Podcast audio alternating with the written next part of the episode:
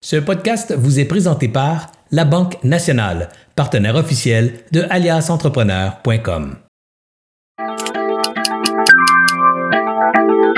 Il faut savoir que les rencontres de mentorat se font dans un lieu neutre, dans lequel le mentoré et le mentor se rencontrent. C'est environ une heure, une heure et demie une rencontre. Les rencontres ont lieu une, fois par mois. C'est sûr qu'en début de parcours, en début de relation avec un mentor, ben les rencontres sont un petit peu plus, euh, sont plus aux trois semaines.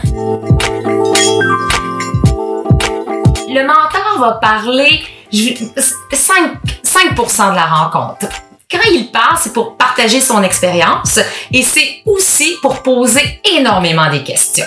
Pourquoi poser des questions? Mais pour amener le mentoré, l'entrepreneur mentoré, à réfléchir, à prendre du recul, puis à regarder beaucoup plus loin que le bout de son nez ce qui se dit dans les rencontres reste dans les rencontres. Même moi qui est coordonnatrice, je ne suis au courant de rien de ce qui s'est dit dans les rencontres parce que le mentor a signé une entente de confidentialité. Dans les rencontres, ce qui nous intéresse au réseau mentorant, c'est l'humain entrepreneur. Puis un humain entrepreneur, c'est qui? Ben, c'est une personne qui a une vie au travail, avec ses employés, avec ses clients, avec ses fournisseurs, mais veut, veut pas, il y a une vie familiale. Puis la conciliation travail-famille entre en ligne de compte. Alors pour un mentor, de connaître certains aspects de la vie personnelle, c'est, de leur rendeur parce que ça permet de mieux accompagner, de mieux comprendre l'humain. Donc de mieux préparer ses questions, puis d'être plus en confiance pour pouvoir amener le, l'entrepreneur à cheminer. Par contre, quand on parle de personnel, on s'en va pas dans le très personnel parce qu'un mentor, ce n'est pas un thérapeute. Le mentor, c'est quelqu'un qui accompagne l'humain entrepreneur. C'est toujours difficile pour moi de dire à quoi ressemble la durée d'une diam. On a fait une moyenne. Il faut savoir que c'est environ 18 mois. Mais quand on parle de moyenne, ça veut dire que des fois, il y a des, entrepreneurs qui sont accompagnés par un mentor pendant 12 mois. Il y en a que c'est pendant deux ans. Puis il y en a même que ça peut aller au-delà du deux ans. Le mentor, euh, ben, c'est un entrepreneur à la base. Et c'est un entrepreneur qui, pendant toute sa vie, euh, a, euh, a dit aux gens quoi faire, a trouvé des solutions quand il y avait un problème.